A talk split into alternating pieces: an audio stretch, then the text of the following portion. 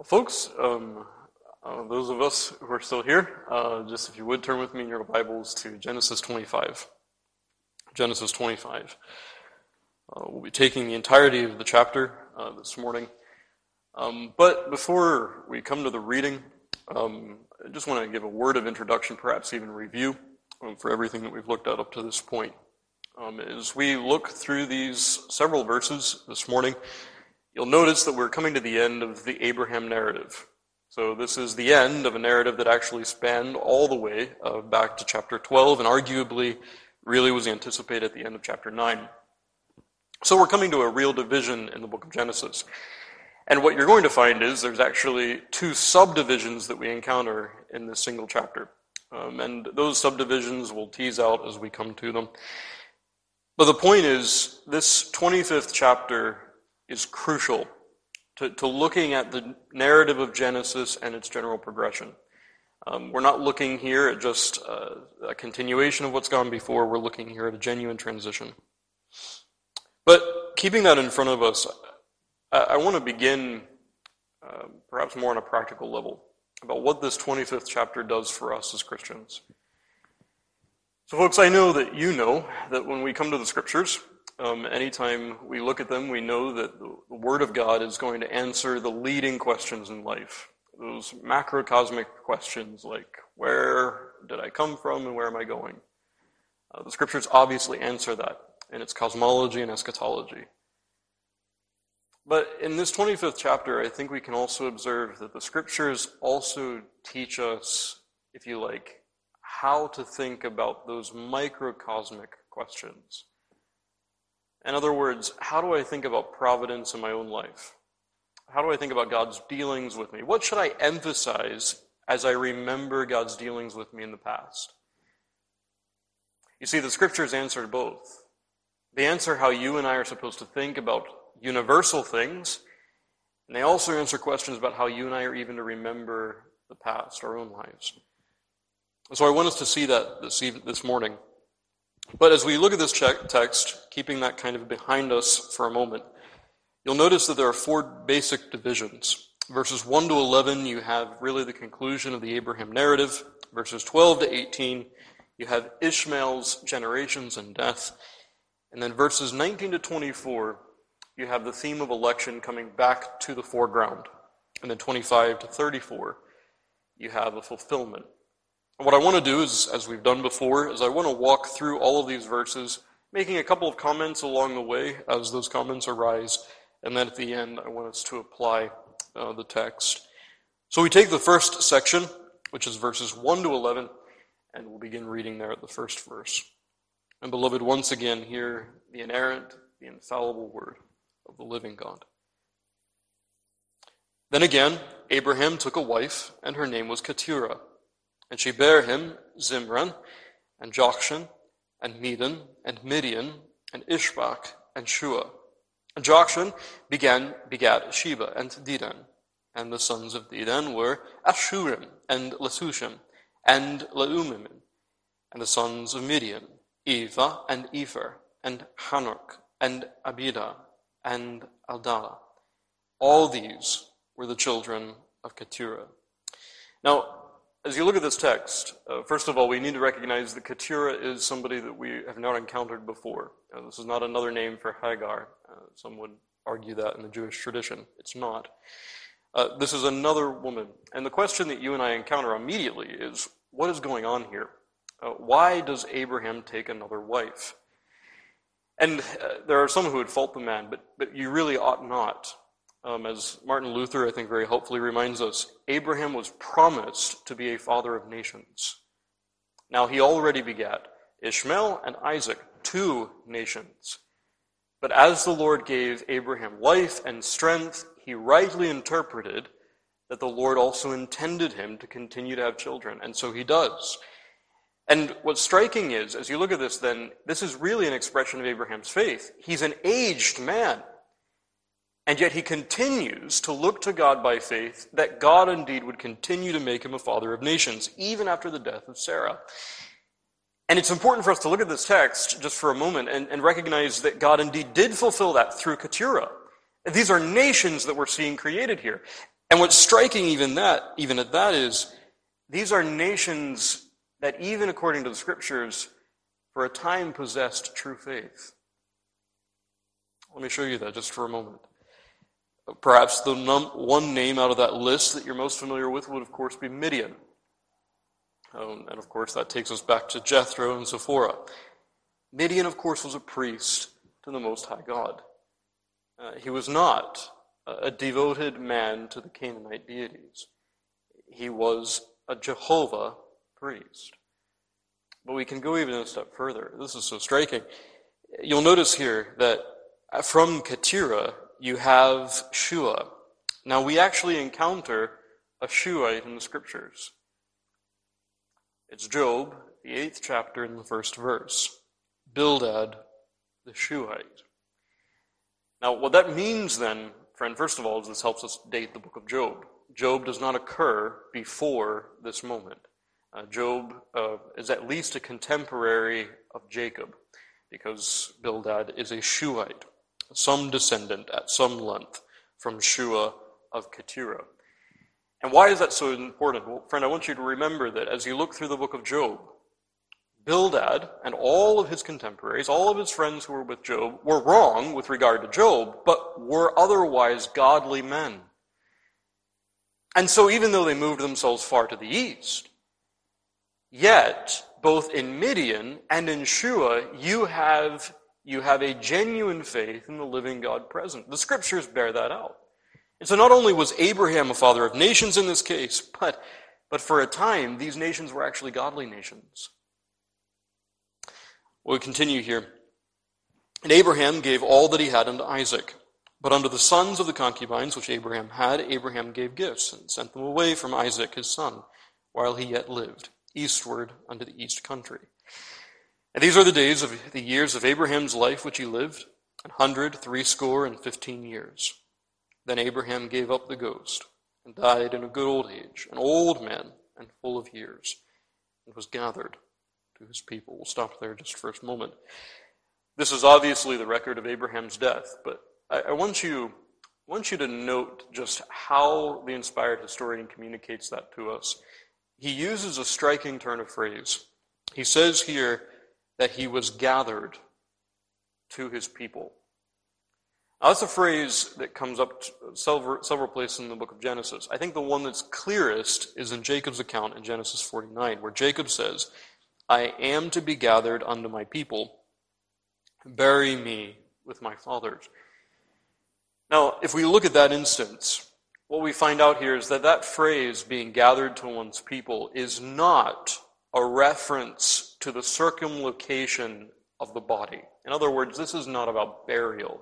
Abraham is not looking to be buried with Nahor here. That's not what he means. In fact, as you look at Jacob, he says he is to be gathered to his people, therefore bury him with his fathers. They're two distinct things. So what does the phrase mean? What does it mean? Well, friend, I think we need to read this rightly. I think we need to read this as not just a meaningless turn of phrase. I think we need to read this as it has genuine meaning. And if it does, then that means that Abraham, and we'll see Ishmael and Jacob after him, recognize that death is a sense of renewed communion. What I mean by that is just this, that Abraham knows that there is life after death. The book of Genesis teaches us that very clearly. Of course, the Sadducees denied that in Christ's day, but the book of Scripture is very clear. There is life after death. And more than that, in death, one is gathered to their people. We'll see with regard to Ishmael what that might mean. But there is life after death. The Scriptures teach this very clearly. And his sons Isaac and Ishmael buried him in the cave of Machpelah, in the field of Ephron, the son of Zohar, the Hittite, which is before Mamre, the field which Abraham purchased of the sons of Heth. There was Abraham buried, and Sarah his wife. And it came to pass, after the death of Abraham, that God blessed his son Isaac, and Isaac dwelled by the well of Laharoi. And so we come to the transition. This is the final, really, note that we receive from Abraham's life, and we move to Isaac. But before we move to Isaac, you'll notice at verse 12, we move to Ishmael. Now these are the generations of Ishmael. Just a note, the word generations of is our Hebrew word that I've referred to time and again. It's the structural word that organizes the entire book. That is the word toledot. There are 10 instances of that in the book of Genesis. Here we encounter one that marks something of a small division, one of the subdivisions that I'd mentioned before. These are the generations of Ishmael, Abraham's son, whom Hagar, the Egyptian, Sarah's handmaid, bare unto Abraham.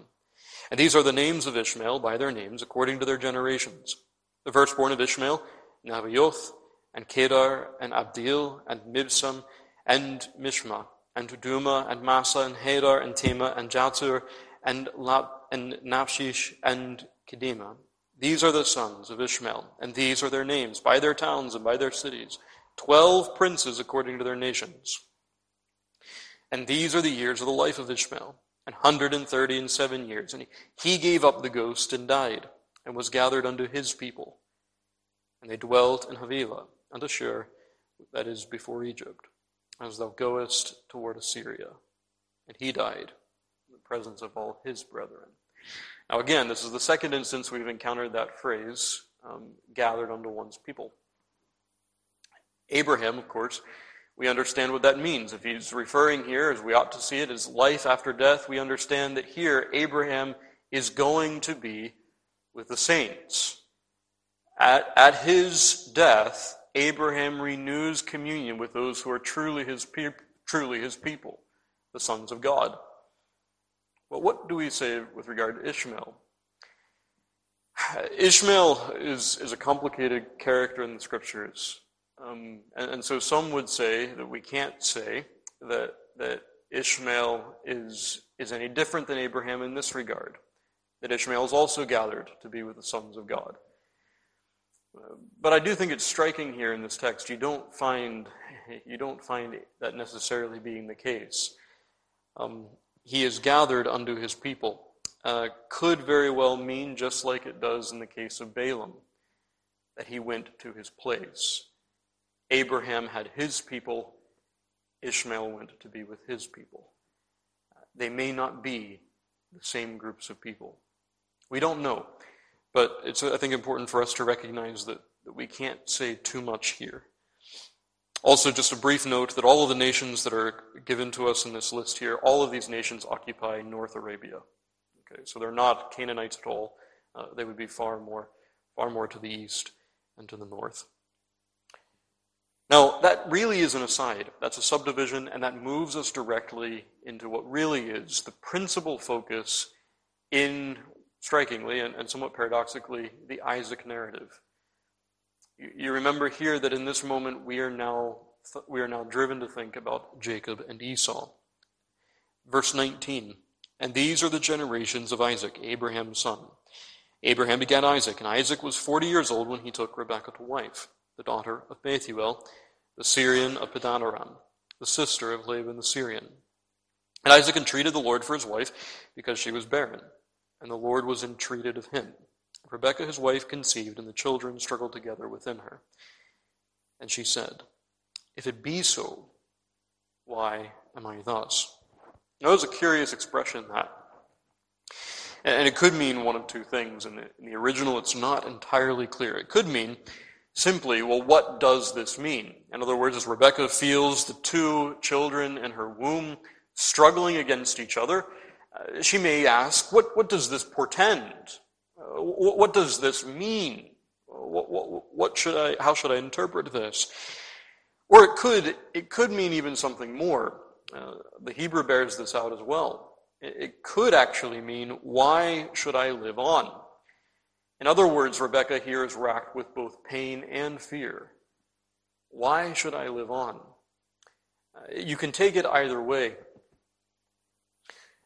But the Lord answers the question.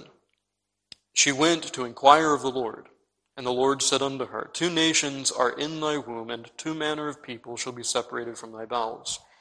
The one people shall serve the younger, shall be stronger than the other people, and the elder shall serve the younger.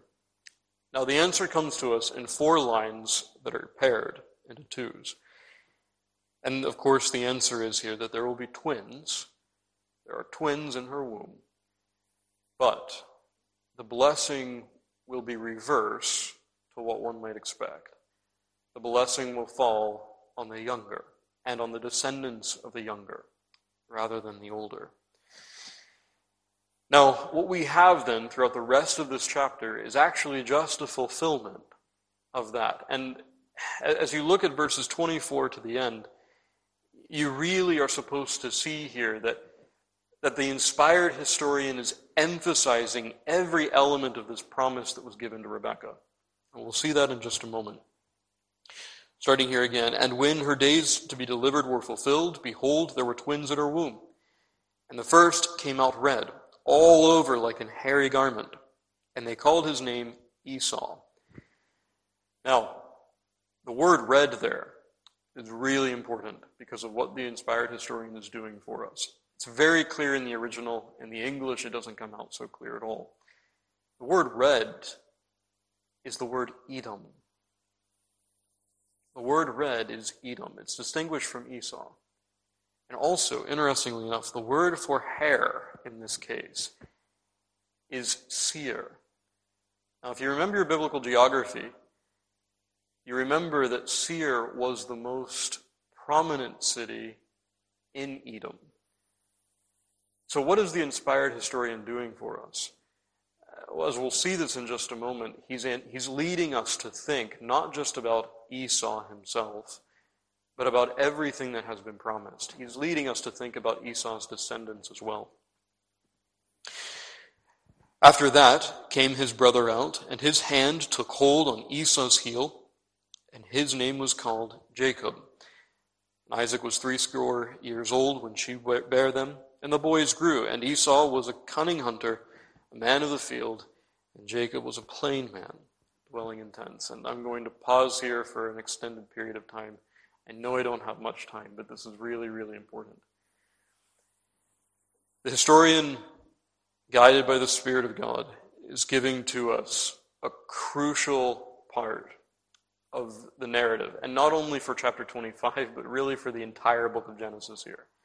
In these very brief character descriptions, you and I are supposed to see both the fulfillment of what was promised to Rebekah, and you're also supposed to see here how the covenant of God is actually going to be, how it will transcend the generations and go through Jacob and his line.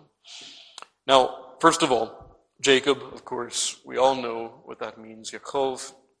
It is ankle grabber in the most literal sense. In its more illustrative sense, it means simply supplanter.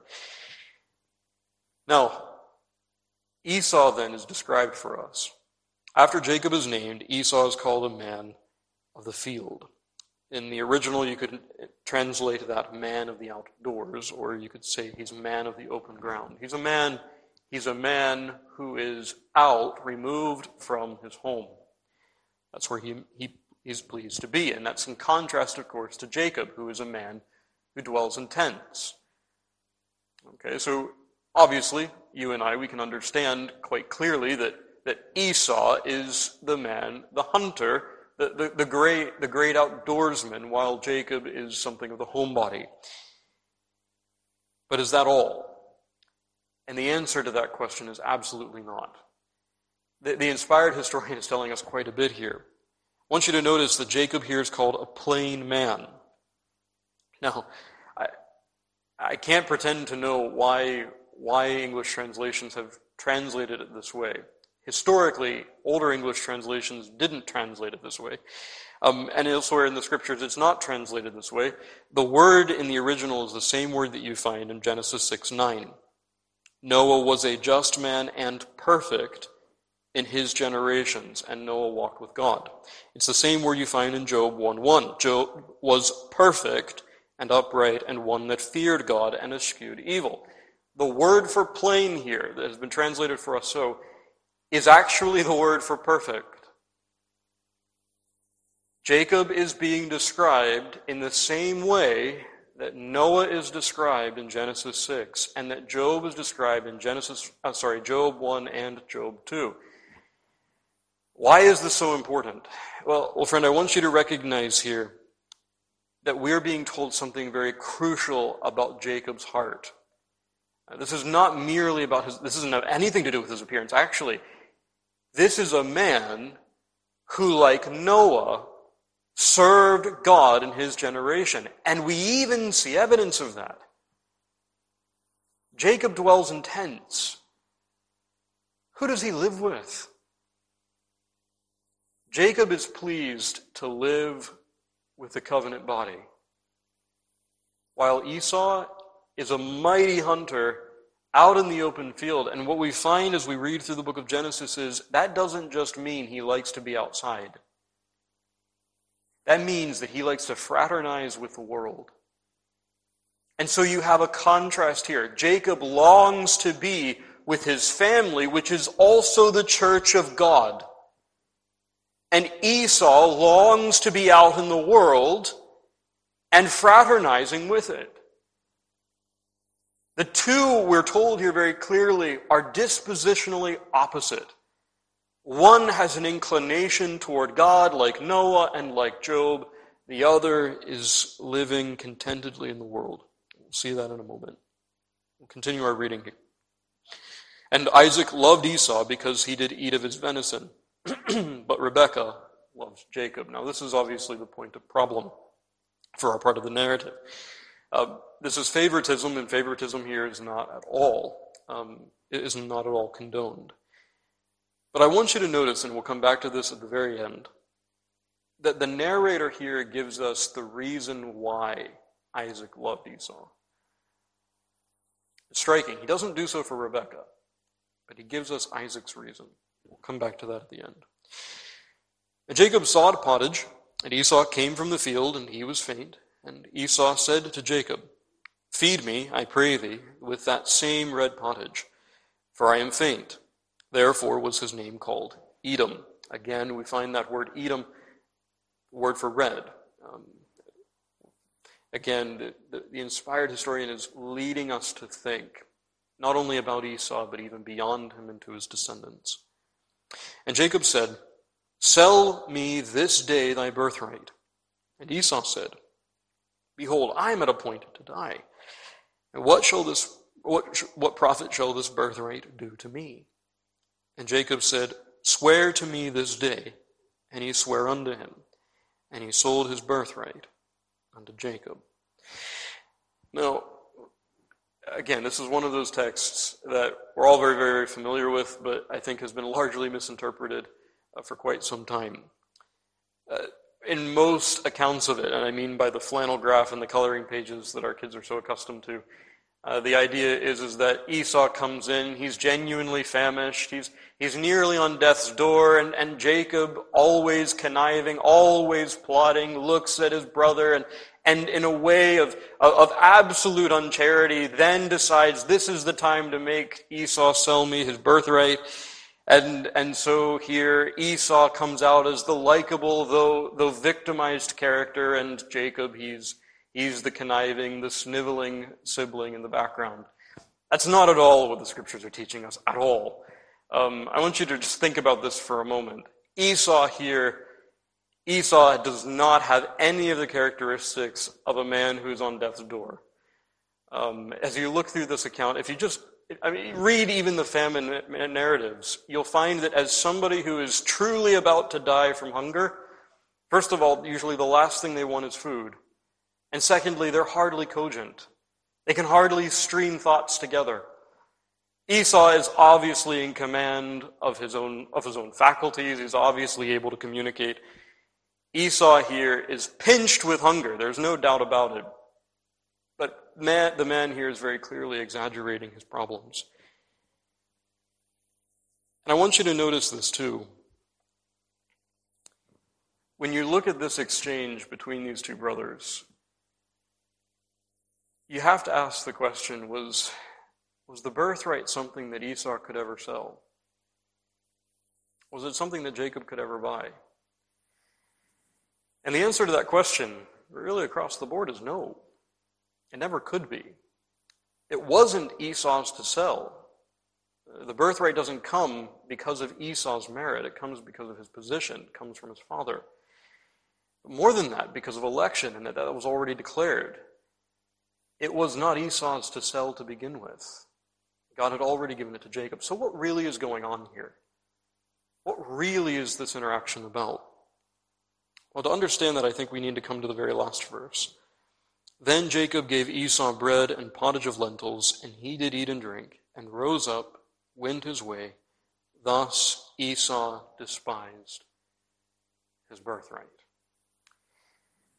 So what's going on? Well, friend, if we keep what we've already been told about Jacob, that he's a man who is serving God, loves God, is pleased to be in the church of God, and that Esau is a man of the world, and that it's very clear to Rebekah and to Isaac that there will be this great reversal, and such that Jacob will receive the birthright and the blessing, not Esau, then this is not really so much about a transaction as it is Jacob seeking Esau's confirmation that he will not try to lay claim to something that is rightfully and only Jacob's. The birthright was never his to sell, and anybody familiar with Eastern culture will tell you that. You simply can't get rid of it. But you can passively allow it to go to another. And that really is how we're supposed to see this text. Jacob is saying, in essence, you know that the birthright is mine. And so this is an opportunity for you to very clearly state that you will not compete for it. And the narrator reminds us at the end what all of this was about. This was not about Jacob conniving. This was a clear picture of Esau despising the blessing of God. Now, as we close, there's so much here. But I want us to take a step back and hold chapter 25 in conjunction with everything that we've seen up to this point in the book of Genesis. And I mean that. I want us to go all the way back to the beginning. When we look at the book of Genesis, there are some, I think, who at first brush read it and they treat it as a chronicle. Basic chronicle, this is just what happened. So it tells us everything that happened without discrimination. Obviously, that's not the case. As we've already seen, the book of Genesis and its history is selective. We're told certain things about certain people, while other things are left to the wayside. We learn about Abraham and his line. We leave the nations in Genesis 11.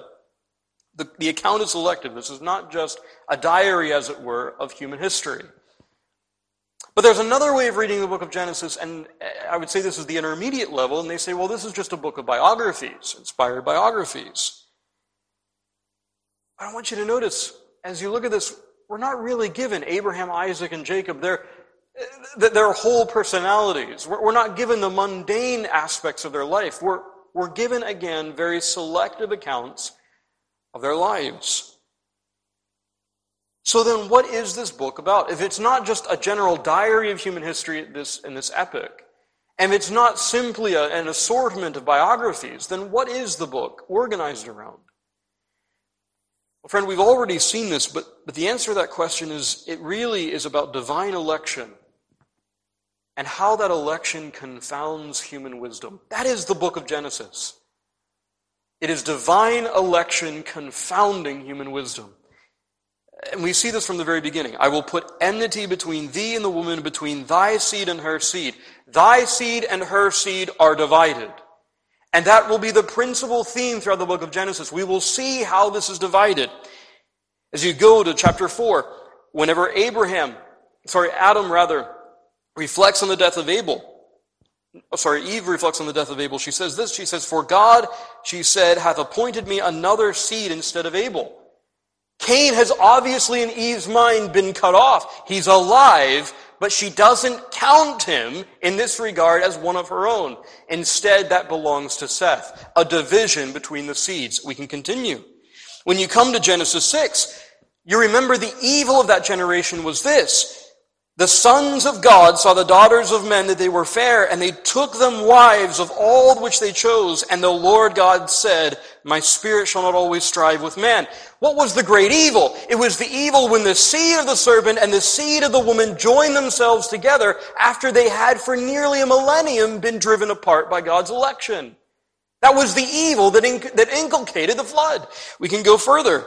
In Genesis 9, the distinction comes down to Shem. The Lord is called the Lord God of Shem, not of Japheth and not of Ham. And we see how this is going to be fulfilled. It's going to be fulfilled through Abram, Genesis 12. But if you can recall more recently in our studies, from Genesis 12 on, this idea of election discriminating between those whom the world would think would be really the children of promise is the principal theme. For an example, chapters 12 to 14. Lot is the nephew that goes with Abram. Lot would, in the ancient world, be the most likely contender to be the heir to Abram's estate. But what do we find? God divides them. The child of promise will not be Lot. Go to chapter 15. Abraham himself goes before God, says, Will it be Eleazar of Damascus? In the ancient world, that would have been the next potential heir to the estate. That is the head of your house, your leading servant. And God says, No. What about Ishmael? The one who was born of that kind of surrogate marriage, and will it be him? Again, in the ancient world, that was quite a custom. Genesis 16, the Lord says, No. Genesis 17 to 24, even after being put to the test, the answer is it will be Isaac. Beloved, at every point in the book of Genesis, you and I have encountered election, confounding human wisdom, exalting the wisdom and omnipotence of God. And now when you come to chapter 25, you find that in its most narrow sense. Election has discriminated between two men who occupied the same womb. Two men who lived from the same moment, belonged to the same family. Election discriminates, and even there, confounds human wisdom. What's striking is, as you look at the book of Genesis, then, in Genesis 25, you have election discriminating the closest relationship between men that we've seen thus far in the book of Genesis. This is the principal theme of the book. The book of Exodus is about God redeeming his people into communion with him. Exodus 1, his people in bondage. Exodus 40, God dwelling in the tabernacle with his people. The book of Genesis, God's election confounding human wisdom. That is what this book is about, and Genesis 25 is so very clearly indicating that. But I want you to notice, beloved, as we think of election in that regard, it's important to see that this is also leading us to apply the doctrine. Election in this case explains why these men were so different. It explains why Esau was a man of the world and why Jacob was a man of God. In other words, beloved, what you have here is not something that should cause anger among so many who hear about election for the first time. All this does is it reminds us that if Jacob was a perfect man, that is a man who loved God, election reminds us that it was only because God had done that work of grace. What's striking is when you come to Romans 9, that's precisely the use of this text that the apostle makes. In fact, in Romans 9, he gives us a brief summary of everything from chapter 16 to 25 to highlight this discriminating work of election. The point is that election is not to discourage any. It is to remind us that election explains why men are godly and why others aren't. And friend, I'll have to stop there. There's so much more I'd love to say. But let's close by going back to the throne of grace together. Let's stand to pray.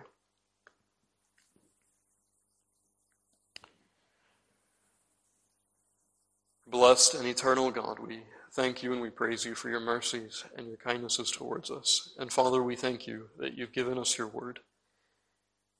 Lord, we thank you that it leads us to think. It leads us to remember aright, to reflect that all that we have, all of that grace that we've received, comes only as a free act of grace, and that from the counsels of eternity. Father, we thank you that this debases us. It leaves us without any room for pride or self-righteousness, and that it exalts free grace. It exalts the Lord God alone. Lord, we ask that you would lead us to think of our lives in this regard, that when we think on your dealings with us, Father, we would remember that all glory is only to redound to your name, that we are but creatures, creatures who were undone in Adam the first, and only by grace made new through your Son. So, Father, we ask that in your love, that you would work in us that humility, that you would lead us to praise that grace that has called us in Christ. As we come to the worship of your name this morning, we ask that you go before us. Lead and guide us, we ask, and we pray that in your mercy you would meet with us. Dwell among us, we pray. For we ask all in Jesus' name. Amen.